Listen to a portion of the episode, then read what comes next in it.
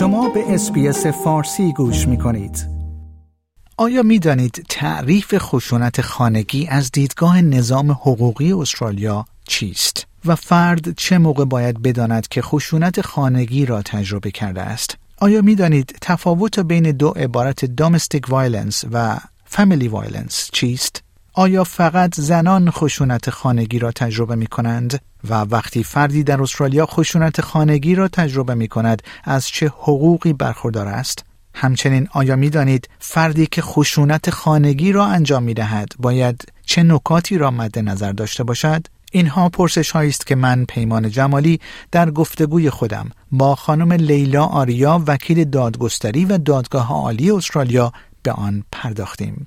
توجه شما را به شنیدن این گفتگو جلب می کنم. اطلاعات عنوان شده در این گفتگو عمومی و کلی است. در این گفتگو ممکن است نیازها یا شرایط خاص شما در نظر گرفته نشده باشد. بنابراین شما باید پیش از هر گونه تصمیم گیری مشاوره تخصصی دریافت کنید. سرکار خانم لیلا آریا بسیار سپاسگزارم که دعوت برنامه فارسی رادیو اسپیس رو برای شرکت در این گفتگو پذیرفتید. خانم آریا در ابتدای گفتگوی امروز امکان داره کمی درباره تعریف خشونت خانگی از دیدگاه نظام حقوقی استرالیا لطفا برای شنوندگان ما بفرمایید. فرد چه موقع باید بدونه که خشونت خانگی رو تجربه می‌کنه؟ با سلام خدمت شما و خدمت شنوندگان عزیز رادیو اسپیس. خب خشونت خانگی معمولا انواع اقسام داره که ما مهمترینش یا که همیشه می‌دونیم physically هستش که یه نفر یه نفر کتک بزنه. ولی emotional یا psychological abuse می‌تونه خشونت خانگی باشه.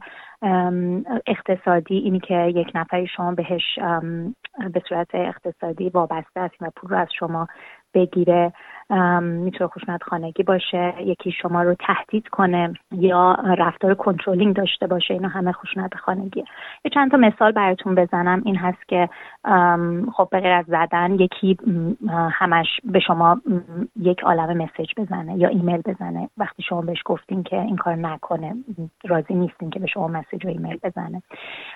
یا مثلا یه چیزی که ما توی فرهنگمون شاید نباشه. اینی که یه تهدید زبانی که ما خیلی جدیش نمی‌گیریم.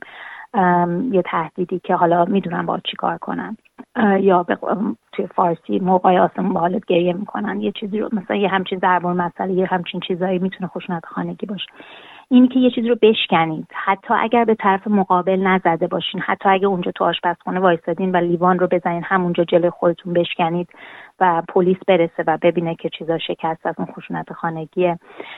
اینی که شما رو مانیتور کنن چیزایی بذارن این دوربینای مدار بسته بذارن بدون اینکه شما رضایت داشته باشین. دیگه یه نفری بگه که من خودم می‌کشم. یعنی بگه که سلف هارم باشه. اونم خشونت خانگیه. به شما بگه من خودم میرم می‌کشم.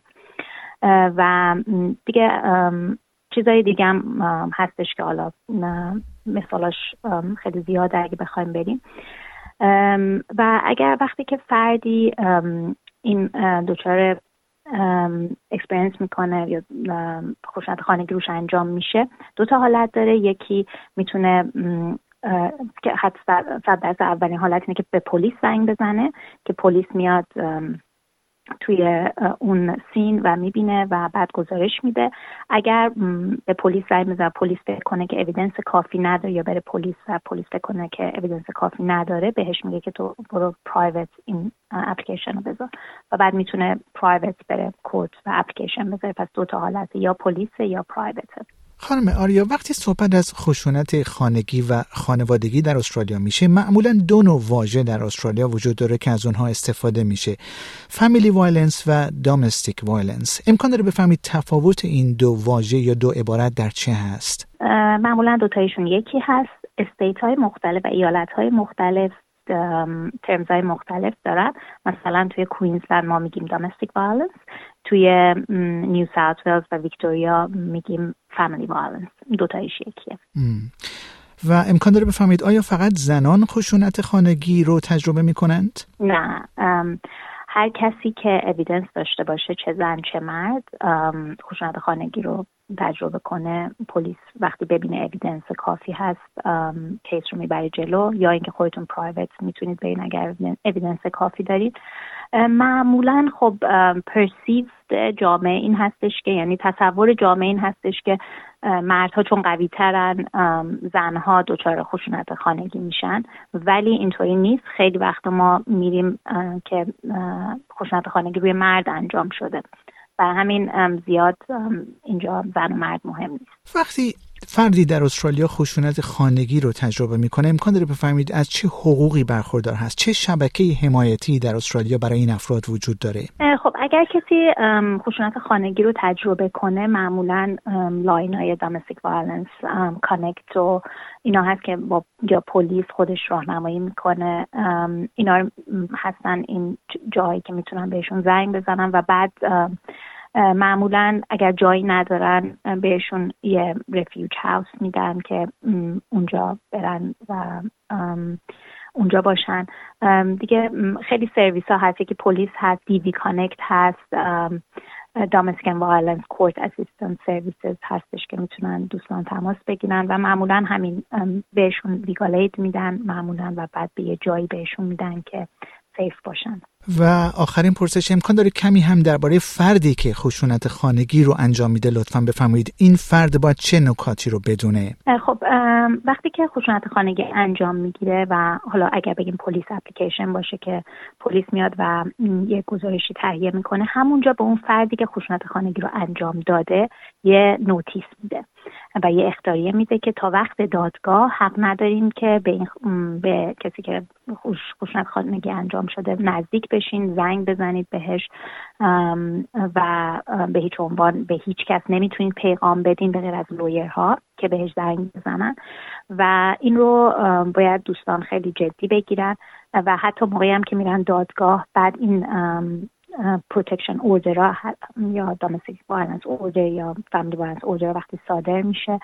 اینا اولش به صورت مدنی هست یعنی جنایی نیست. یعنی اینکه یه اختاریه هست که به آدم داده میشه که به این خانم یا آقا شما نباید زنگ بزنین به کسی نباید پیغام پسغام بدین صد متری خونه نباید برین صد متری ایشون نباید برین. حالا دوستان باید در نظر داشته باشن که این خیلی جدی هست.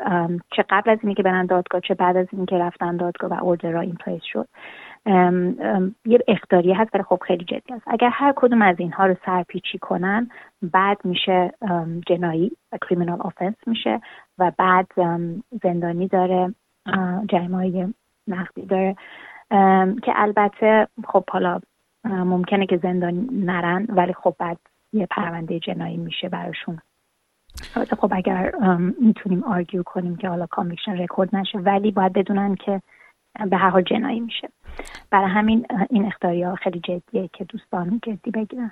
سرکار خانم لیلا آریا بسیار سپاسگزارم که وقتتون رو به SBS فارسی دادید. خواهش می‌کنم خیلی ممنون از, این، از اینکه ما دعوت کردیم به برنامهتون. امیدوارم که بازم در خدمتتون باشم با برنامه بعدی. آیا می خواهید به مطالب بیشتری مانند این گزارش گوش کنید؟ به ما از طریق Apple Podcast، Google Podcast، Spotify یا هر جای دیگری که پادکست های خود را از آن می گیرید گوش کنید.